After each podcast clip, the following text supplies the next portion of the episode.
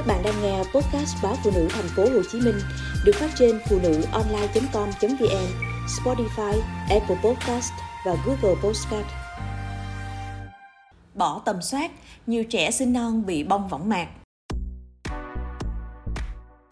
Bong võng mạc ở trẻ sinh non không có triệu chứng cụ thể, diễn tiến âm thầm, nên nhiều cha mẹ vô tình bỏ tầm soát, không cho trẻ tái khám. Đến khi bệnh nặng thì đã quá muộn. Ôm con gái 8 tháng tuổi vào lòng, chị Hoàng Anh, 29 tuổi ở tỉnh Kiên Giang khóc nấc. Con gái chị bị sinh non 29 tuần, nặng 1,2 kg. Từ lúc mới sinh đã phải nằm lòng ấp, thở oxy. May mắn, bé có sức sống mãnh liệt nên khi được một tháng tuổi đã có thể về bên mẹ.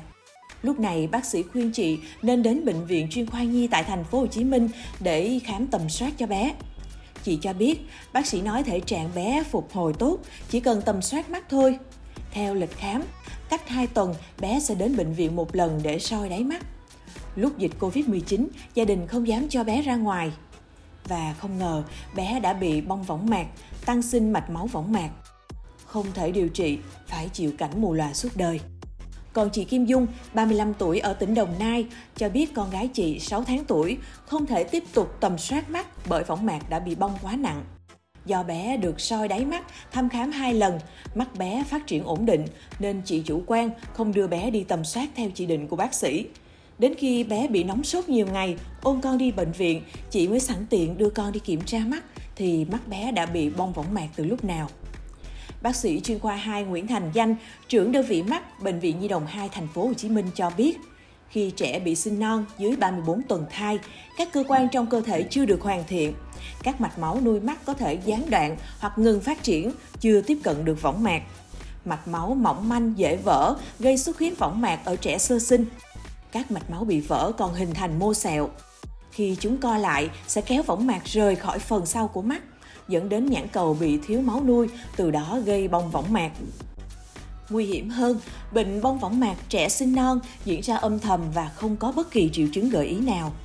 Nếu trẻ không được phát hiện và can thiệp kịp thời, bệnh quá nặng, chắc chắn bé sẽ bị mù.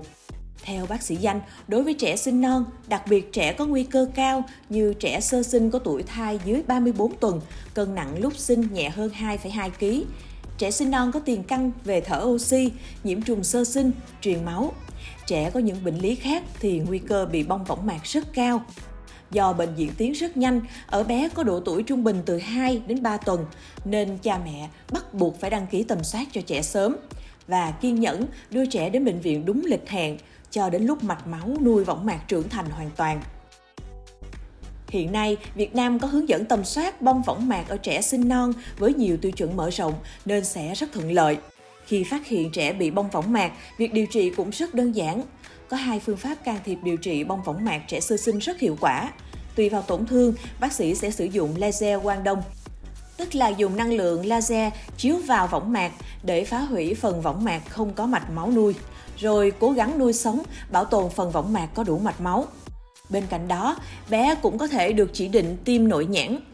Bác sĩ Danh cho biết, nếu được chỉ định đúng thời điểm, mức độ, tỷ lệ điều trị thành công trên 95%. Còn kết hợp cả hai phương pháp, tỷ lệ thành công gần như 100%.